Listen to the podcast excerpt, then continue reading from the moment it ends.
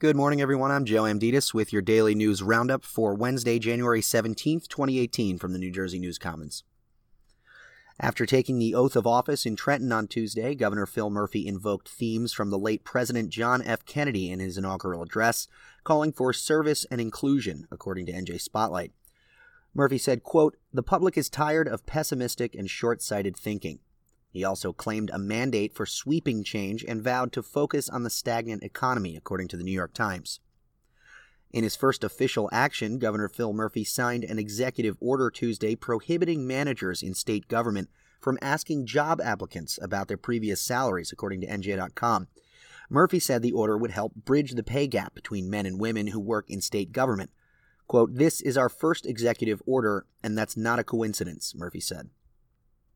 Meanwhile, Gurbir S. Grewal took the oath of office as state attorney general on Tuesday, shortly after the state Senate voted 29 to 0 to confirm his appointment by Governor Murphy.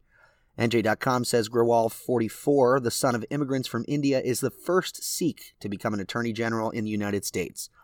Before this position, he held the Bergen County prosecutor position.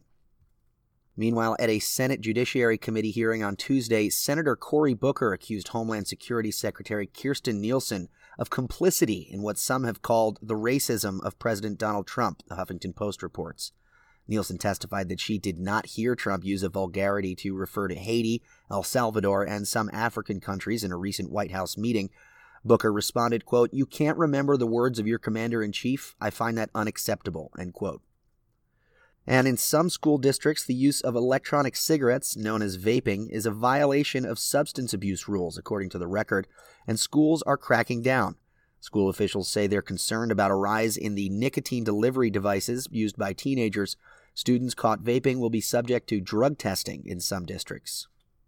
The State Department of Environmental Protection is revising New Jersey's Wildlife Action Plan for the first time since 2005 and is seeking public comment, according to Tap Into Nutley. The plan will be used to guide wildlife conservation efforts in the state over the next 10 years. The deadline for public comments is Friday.